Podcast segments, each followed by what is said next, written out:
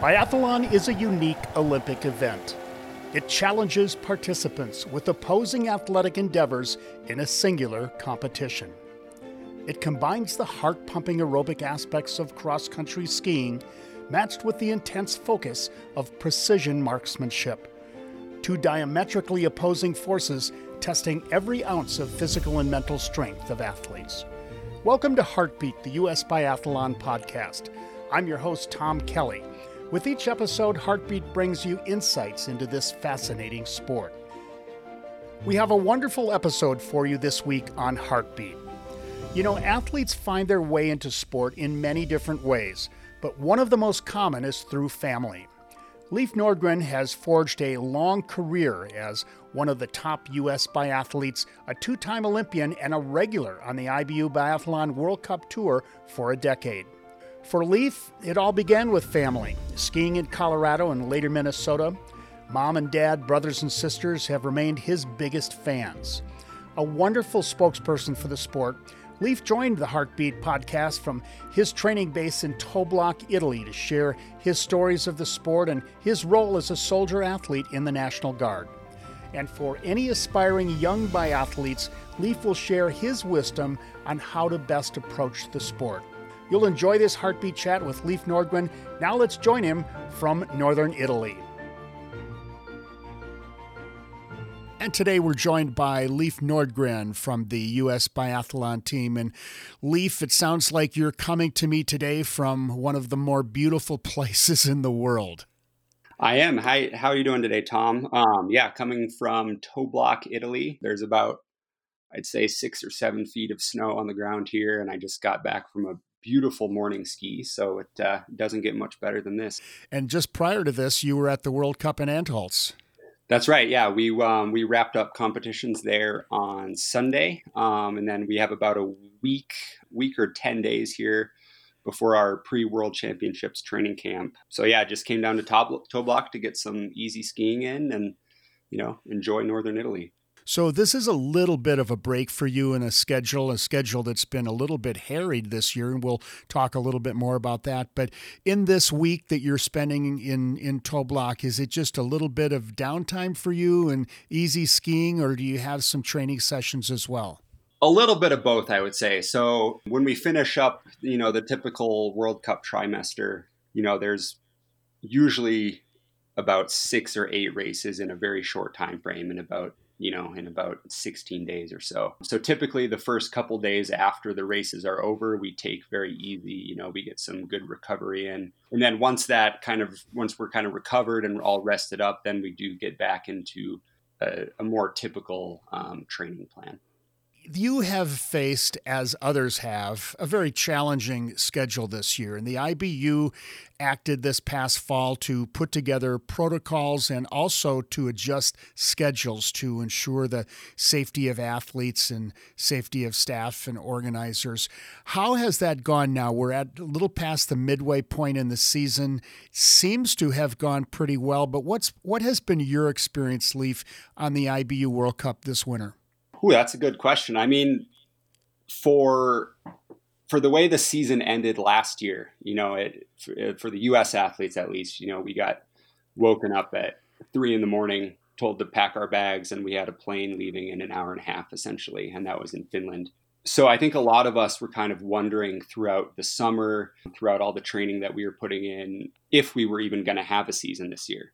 So in that respect, it was really nice that the IBU has been so kind of forward thinking in um, the way they were planning the season, the way they were trying trying to um, navigate their way around the coronavirus. So yeah, I, I, would say in general, it's just been really nice to have a season. Period.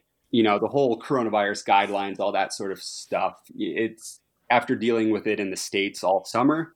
You know, it, it hasn't really been that difficult. Um, the only kind of, I would say, annoying thing is we do have to get a, a swab test every I think actually twice every week. So that's that's kind of the only annoying thing. But uh, yeah, no, it, it really hasn't been that bad at all. Leif, leading into the season, what was your training base this fall, and how did you manage things there?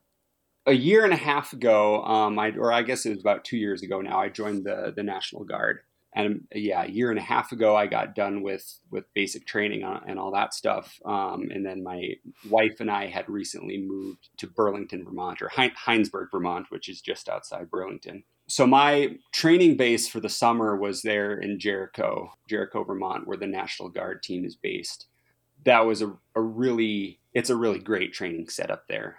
It was, you know, it it was closed for a little bit earlier in the spring, um, and I think it was about mid-May um, when the National Guard said that they could open it up um, and we could start, you know, doing normal normal combos, normal roller ski training, and things like that. So, you know, for for all the summer, everyone was kind of, you know, not not just athletes. You know, your your everyday person was kind of lamenting on how their lives had changed. You know, from coronavirus. And it was kind of funny for all of us athletes because, you know, for us, life really hadn't changed that much. You know, we were still training in the morning, you know, training in the afternoon and eating and sleeping in between that. So yeah, it uh, it was a good summer of training though, and I'm really happy to have the support of the National Guard. You know, 20 minutes from my house in Jericho. So Let's talk a little bit more about that National Guard program. I know that more and more athletes, and in particular winter sports athletes, a number of biathletes, I know some Nordic combined skiers and ski jumpers have gotten into this program as well. But tell the listeners a little bit more about this program and how it's beneficial for you as a world class athlete. Well, so so two things, I guess you know, being being that I'm a little bit on the older side, um, and my career is probably winding down, I guess I would say. One of the one of the big things for me with joining the National Guard was kind of having a place to go when my a- athletic career is going to be finished. So, you know, now that I've joined the National Guard, um, when I do decide to hang up the skis, you know, I, I have a I have a job essentially um, I have a place to go. You know, I have opportunities that I wouldn't necessarily have otherwise. So that was definitely the biggest draw, I think, on on my side. You know, the the other the other benefit of it is, and maybe not so much for um, myself, since I've always been uh, very well supported by the national team.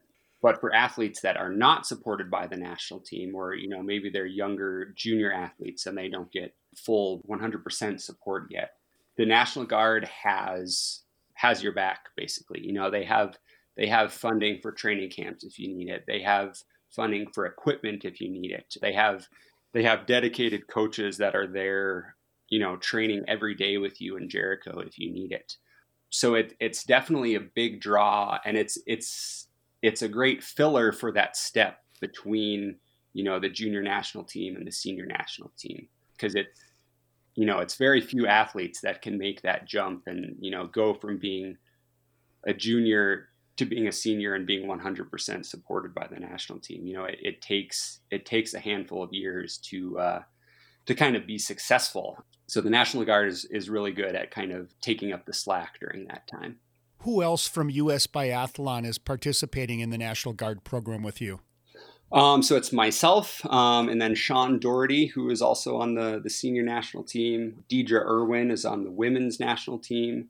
And then we have uh, that's part of USBA is Vasek Cervenka. Um, he's he's on the junior team. Um, and then we have we have a couple younger athletes, Maxime and Eli, who are I actually don't know if they made the junior national team this year, but they're actually headed to basic.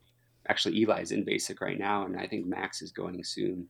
So yeah, there's there's not many of us, you know, with with the athletes that are not not all of the athletes in the guard team are on the U.S. biathlon team. So there's there's about those ones that I mentioned that are on the U.S. team, and then there's about three more athletes that are just kind of on the on the guard training group. Leif, I think that all of us, just from watching television, have this paradigm of what basic training is like and how grueling that it is. Uh, what's the reality of it?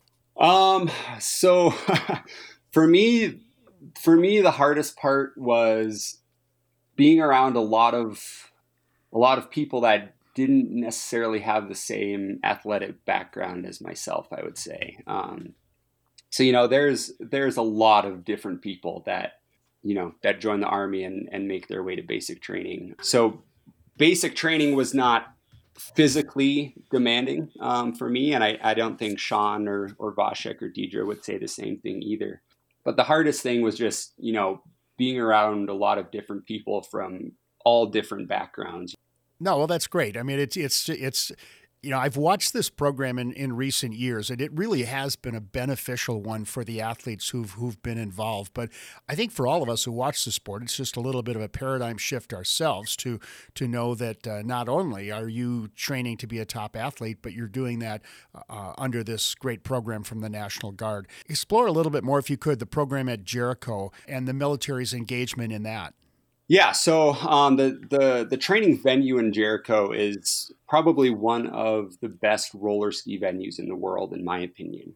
There's about I think there's a, there's about six kilometers of, of paved roller loop there in Jericho. They have a new 30 point range, you know, world class range that was um, I think they redid the whole thing. So I think it was completed about four years ago now. So all all of the training training side of the venue there is relatively new, which which makes it really nice. There's two full time coaches that work with us there, Travis Boyer and Drew, Drew Gelinas, who you know Travis for sure has been involved in biathlon um, in the on the guard side for the last I would say at least 15, if not 20 years. And Drew as well has been involved in the in the ski community for the last probably 20 years as well. So both of those guys, both of those coaches are, are really knowledgeable.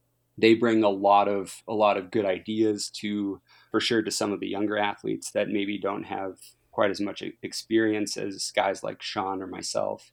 And then there's there's a whole there's um, basically three more staff personnel that are there to support the team, you know, and on the office side of things. So trying to secure funding, trying to secure training camps, um, and all that sort of thing. We're with Leif Nordgren on Heartbeat today, top U.S. biathlete for many, many years and a two time Olympian, and we'll be exploring that aspect of his career coming up in just a bit. Leif, let's go back to your childhood and explore a bit. How did you initially get into the sport of cross country skiing? Well, so my my father grew up in Minnesota, um, so he learned he learned to cross country ski I I would say just like a lot of kids in Minnesota do by going uh, going through the high school system there.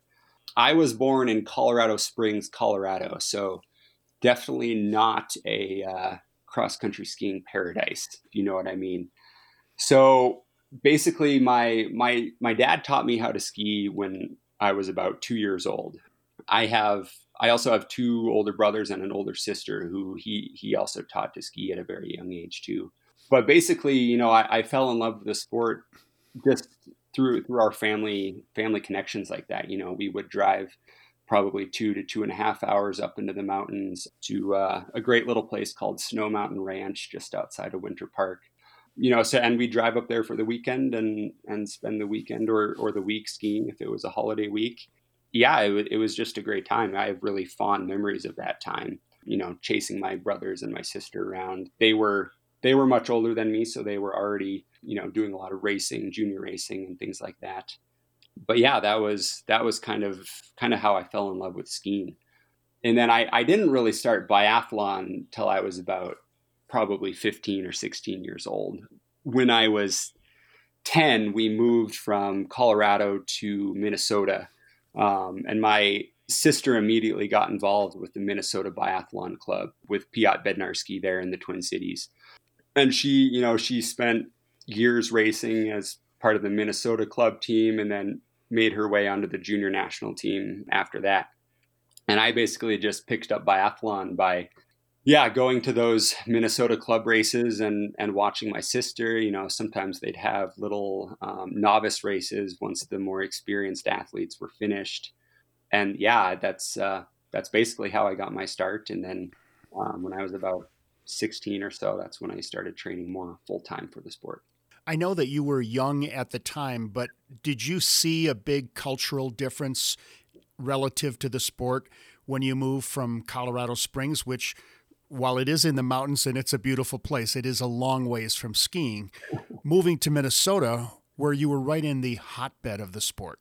Definitely. You know, when I was younger, you know, and, and, you know, we'd be out skiing. You know, you can ski in in Winter Park there in, in at Snow Mountain Ranch, and you wouldn't see gobs of skiers. You know, you, would see maybe a handful. If it was a big race weekend or something, you know, you'd see a lot more. But moving to the Twin Cities area after that, you can go to any any Nordic ski venue in the Twin Cities, and it's just slammed with people every single every single weekend day for sure. You know, and and every single weekday there's high school kids out skiing, junior club programs.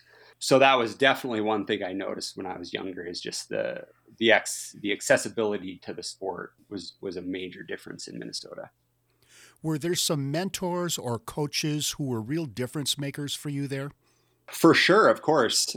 You know, I, I started off with the Minnesota team there with Piotr Bednarski, the Minnesota Biathlon Club program back then.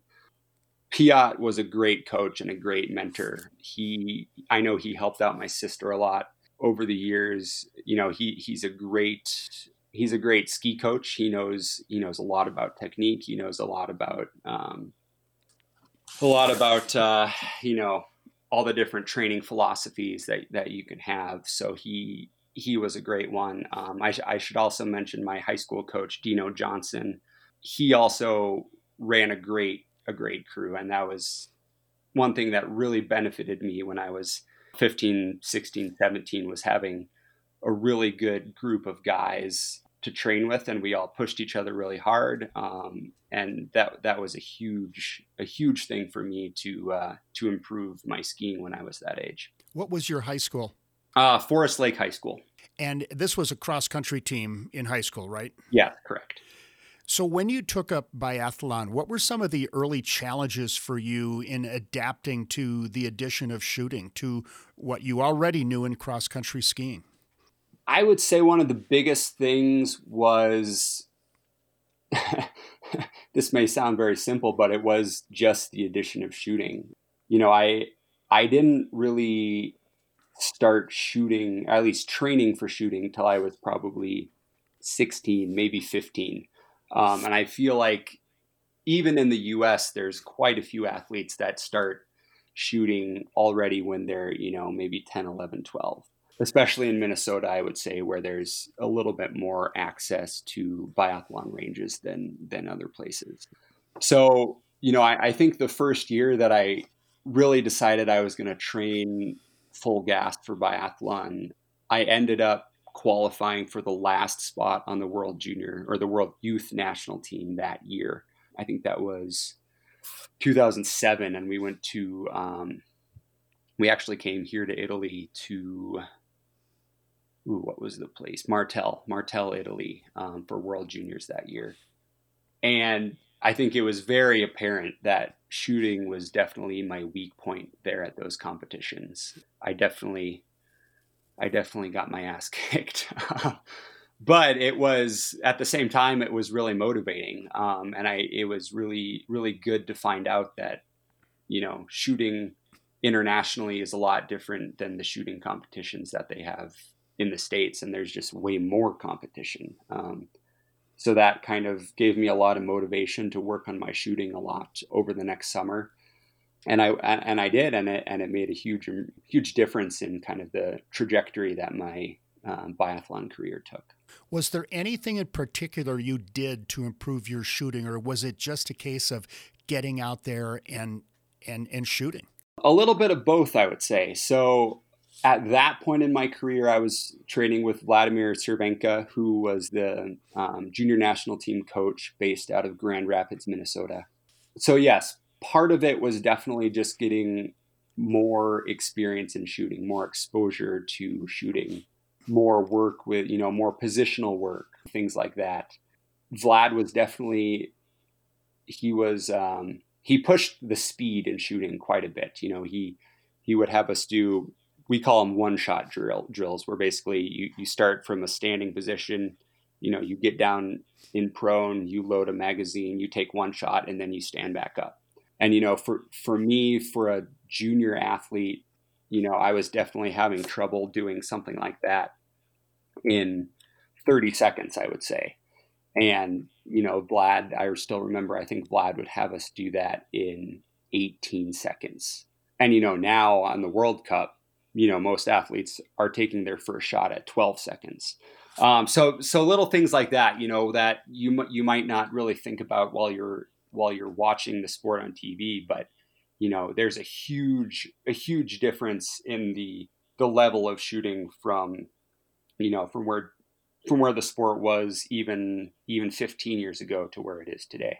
If you start to dissect the very best biathletes in the world, how do they approach shooting when they come when they come into the range? Is it is it a case of, of, of speed or does it really vary across different athletes as to how they approach the range?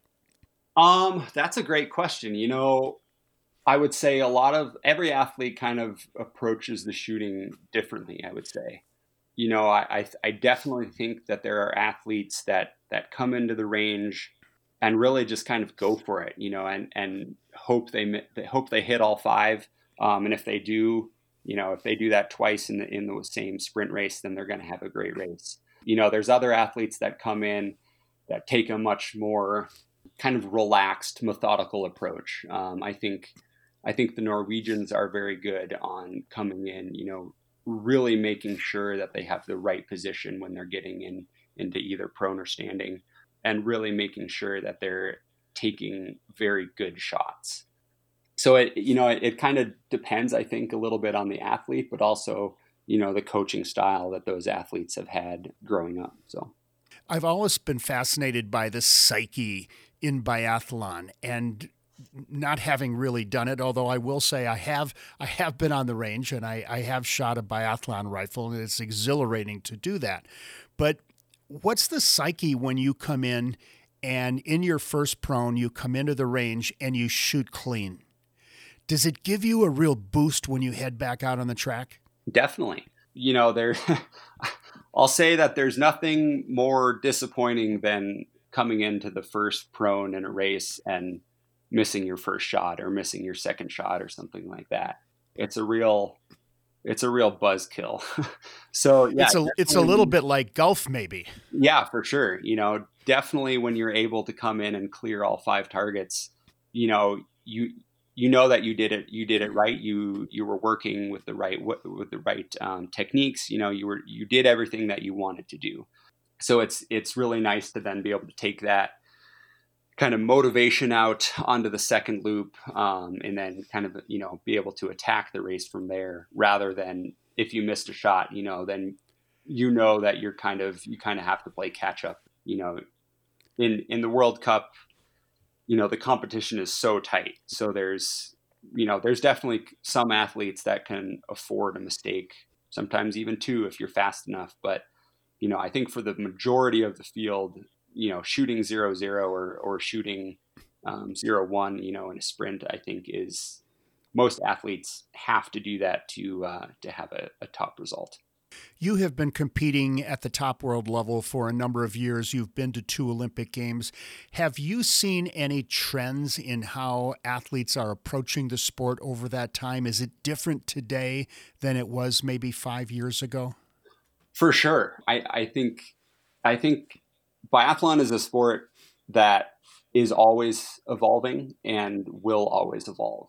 You know, looking back to my first year or two on the World Cup, we'll just look at at uh, shooting times. I would say, you know, most athletes would shoot prone in maybe 28, 29, 30 seconds, um, and then standing in maybe 25 or 26 seconds. So fast forward 10 years um, and I'll, i should go back and say that that was that was just the best athletes that were shooting that fast so fast forward 10 years now i would say the average standing shooting is probably 22 to 23 seconds and then the average prone shooting is maybe maybe 25 seconds um, so if you you know if you look at just the shooting speeds there's been a huge a huge improvement in the shooting speed in the last 10 years because fastest people are shooting in 18 or 19 seconds.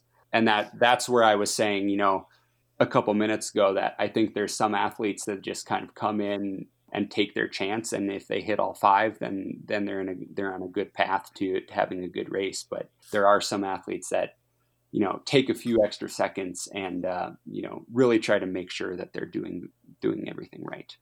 One of the other areas that I'd like to explore a bit is the prominence of the sport. Biathlon is, has always been, or, or for the last uh, decade or two, has been a very prominent sport internationally, but it seems to be growing in stature. Athletes are starting to come over from other sports into biathlon, from cross country in particular.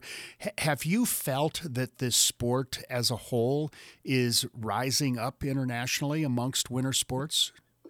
Um, I do, yeah, and you know, I think that's something where the the IBU, the International Biathlon Union, has done a really good job in the last 15 or 20 years marketing the sport. I, I always grew up hearing that biathlon was one of the biggest uh, winter televised sports um, in Europe, and you know it's real it's you know it, it's hard to know that if you're an American, but you know when you come over to Europe and you turn on you know Eurosport in the evening and they're playing biathlon races. They're playing replays of biathlon races from the week before or two weeks before. It's just really cool to see that. So you know already the the public has a greater um, accessibility to the sport than than for sure people do in the U.S. You know, and then obviously add that to the fact that certain venues in Europe can draw you know 20 to 30 to 40 thousand fans. You know there's so then there's little kids that are growing up and they're going to biathlon races and seeing you know the Ole Einar Bjorndalens and the Martin Fourcades and the Johannes Boes and then I assume they're just like my nephew. So then they go home from the race and they put their skis on and they put their their uh, bib on if they have one and they go out in their backyard and they race around as fast as they can with their toy gun and and stop to shoot so you know I think that's one one reason where just the accessibility of the sport helps it to grow. Yeah, it's really crazy. I mean, my eye opening experience came uh, 20, 21 years ago. I was at a snowboard event of all things in Berchtesgaden, and I was just watching on television during a break in the competition, and the World Biathlon Championships were right down the road in Ruhpolding. And they had 20, 30, 40,000 spectators yeah. in this venue, and yeah. it was just crazy. And and for me, it was a real eye opener and, and really brought it to my attention, and I know that from there it's only gotten bigger. For sure. Um, so one of my favorite venues to go to is Nové Mesto in the Czech Republic.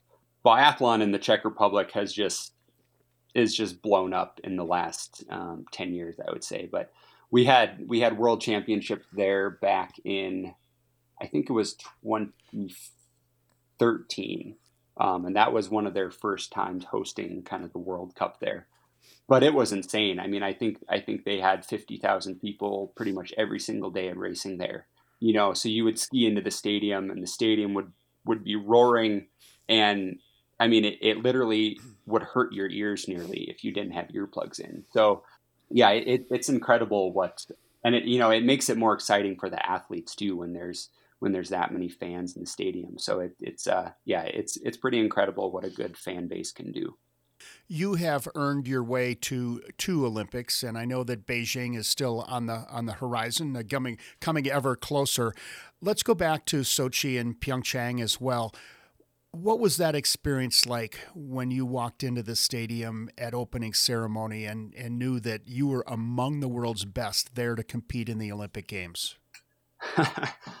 it it kind of brought a tear to my eye, to be honest. Um, so I, I, actually skipped the uh, opening ceremony in Sochi. Our our venue was about I think it was like two and a half hours away from the main Olympic stadium, and we had a race the next day. So kind of our, our coaching staff and the athletes decided that that maybe it wasn't the best um, best ceremony to go to. But I did take part in the opening ceremony in Pyeongchang. Yeah, it was it, it kind of took my breath away and, and brought a tear to my eye to know just to be in that in that situation and you know my parents were there in the stands and um, I, my uh, my brother and sister in law were there as well so it made yeah it, it, it was just kind of undescribable to know to to have that feeling When you were growing up as a young boy, be it in Colorado or when you moved to Minnesota, was there any point in time where that aspiration came into your mind and you thought, I could maybe be an Olympian?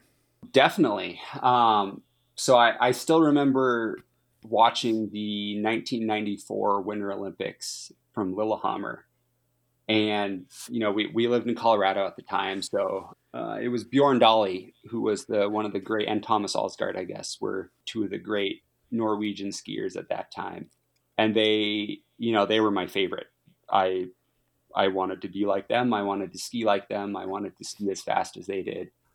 So that, you know, from that time frame, there was, there was always the thought in the back of my mind, like, I, I really want to be kind of a, a champion skier. And it, it definitely helped out being the youngest of four kids. You know, my my two older brothers at that time were already racing kind of the the junior national qualifier circuit there in Colorado.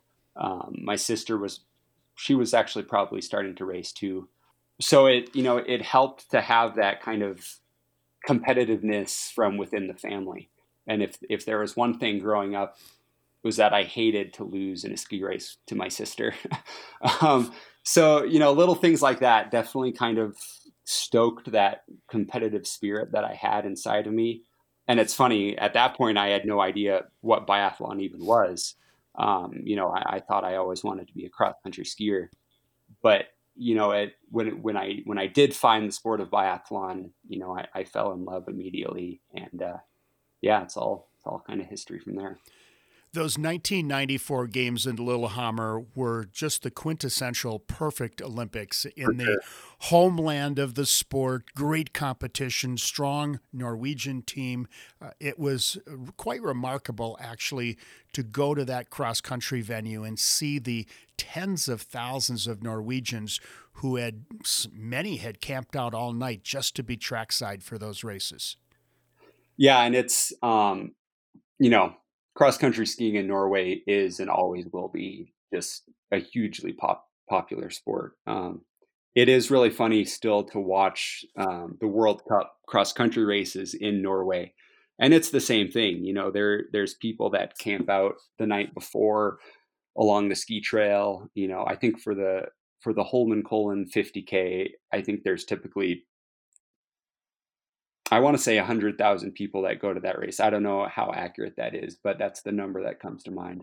Um, but you know, you can see it on the TV. There's there's people five five deep the whole way along the course, um, and it's yeah, it, it's really just a special sport there in Norway as an athlete, you really benefit from the support that you get from organizations like we talked about with the National Guard and also U.S. Biathlon. And my observation has been with U.S. Biathlon now over the last four or five years that the program is really growing in stature. There is strong support.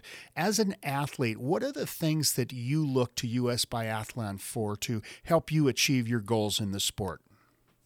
Um, so I, I feel like that's kind of an ever changing question. Definitely when I was younger, um, when I was a junior athlete, you know, the the things that I needed were the right the right coach essentially to kind of start me um, start me on the right path. You know, get me thinking about the right things for for shooting and for skiing and then I would say access to racing, you know. And so at, at that point, being on the junior national team, I I had that access to to come to Europe to race other you know kids that were my age, whether it was 18, 19, 20 year old uh, age group races, um, and really get the get the experience that I would need um, that would kind of yeah propel me onto the World Cup later you know, now I would say it's a little bit different. I, I think I think that is still the same maybe for other junior athletes. You know, they need they need good coaching and they need experience to European competition.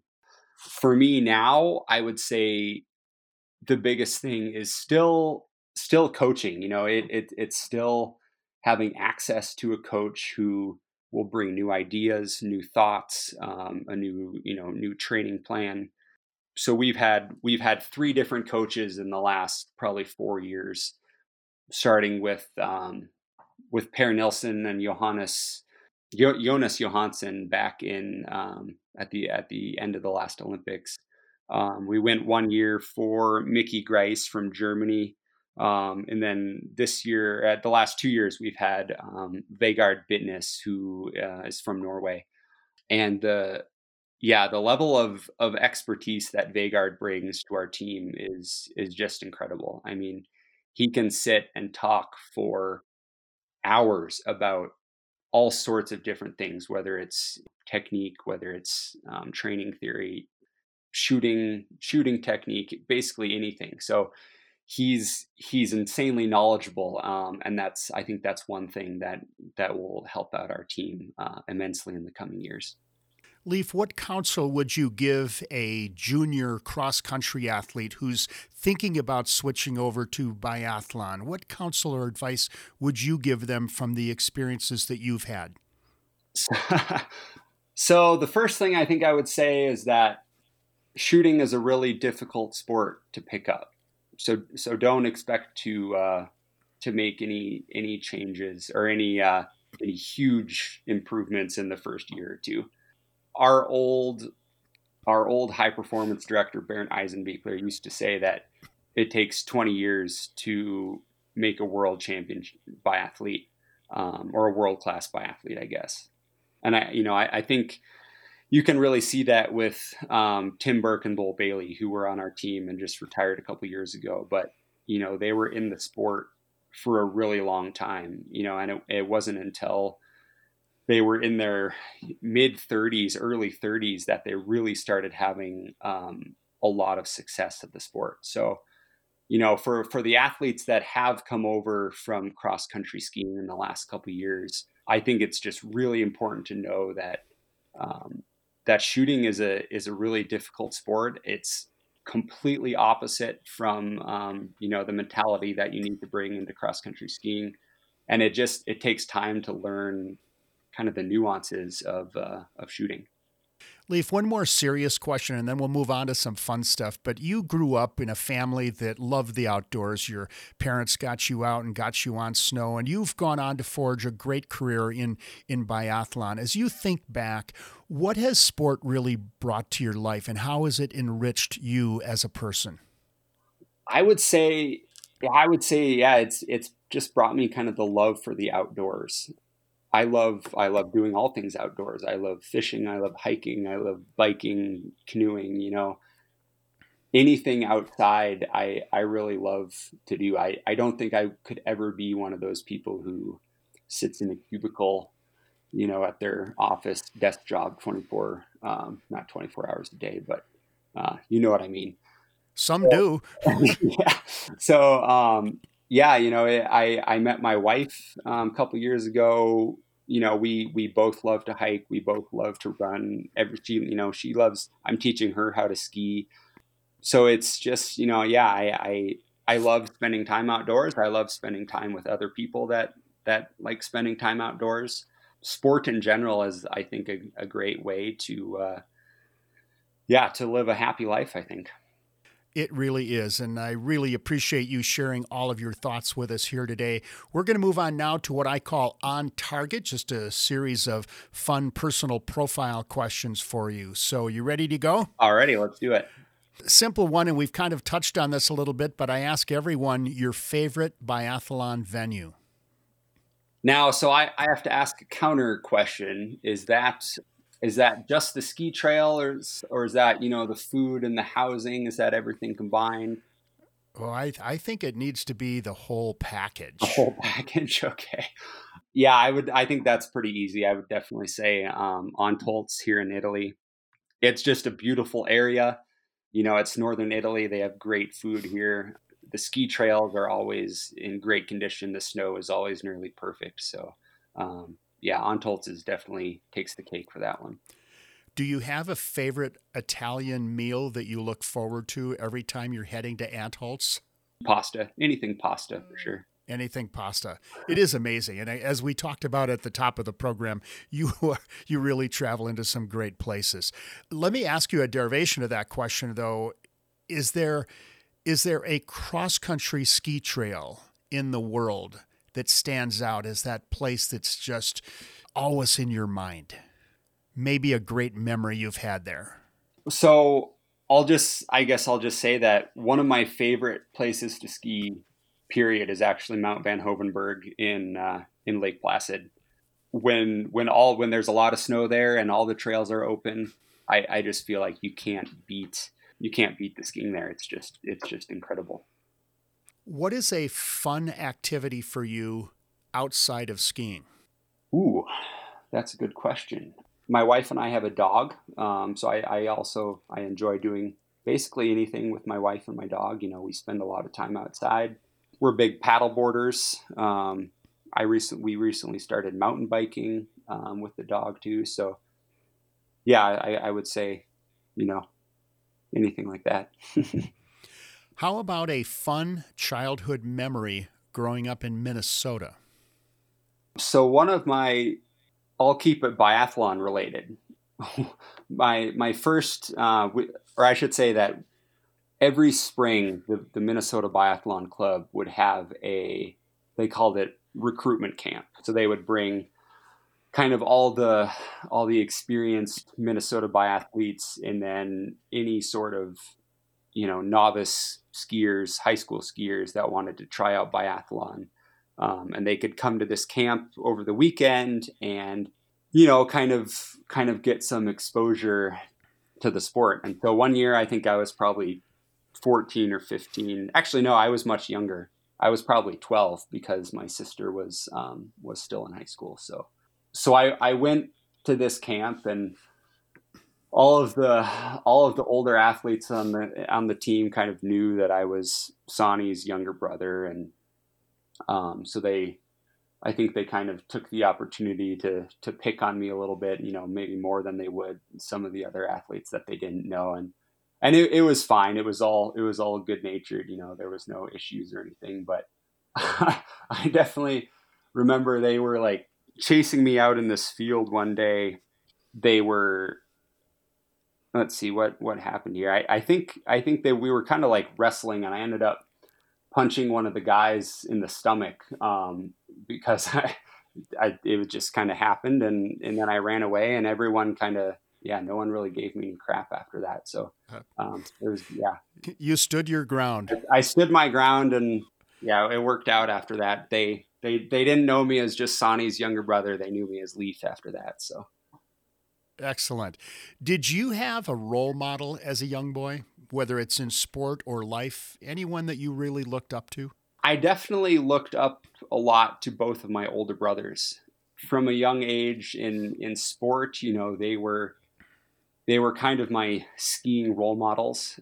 So my oldest brother Eric is 10 years older than me and then my my other brother Kirk is 8 years older than me. So you know, when I was learning how to ski, they were already competing um, to try to make the the uh, the junior Olympic team um, in Colorado.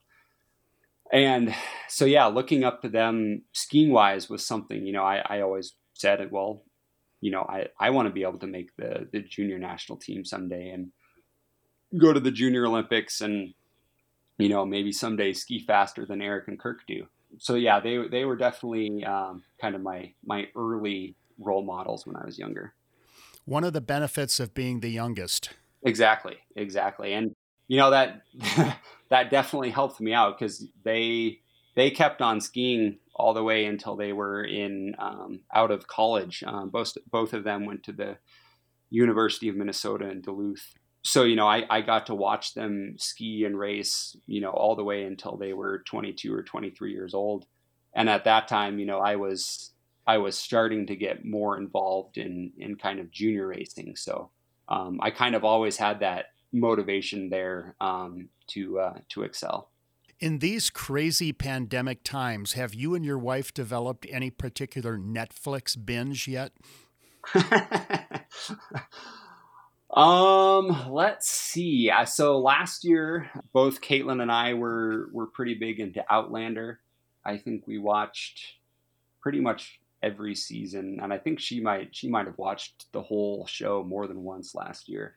So yeah, we I mean we didn't watch a whole lot of Netflix over the summer. We were uh, like I said earlier, we had just moved into our to a house last winter. So I think this this last summer we were kind of um, we spent a lot of time doing some home improvement projects and and things like that. One last one to test your mind. In one word, Leif, what does biathlon mean to you? Ooh, that is a great question. I would say, yeah, that is that's a harder question than it sounds. I know I tell people it's easy, but it's not. um, I, w- I would say freedom. Freedom. I love it. Leif Nordgren, it has been a pleasure to get to know you a little bit more, and I wish you great success at the World Championships and on your way to Beijing. Thank you. Uh, yeah, thank you very much for your time, Tom, and I look forward to chatting with you again. What a great representative of U.S. Biathlon. Thanks to Leif Nordgren for taking time from his schedule to chat with us on Heartbeat. We hope you're enjoying Heartbeat. You can help us out by taking just a moment to write a review and also make sure you subscribe so you get the episodes sent directly to you as soon as they're out. You'll find Heartbeat on all podcast platforms, including Apple, Google, Spotify, Stitcher, and more. We'll be back with another episode of Heartbeat soon. I'm your host, Tom Kelly. For all of us at US Biathlon, thanks for joining us on Heartbeat.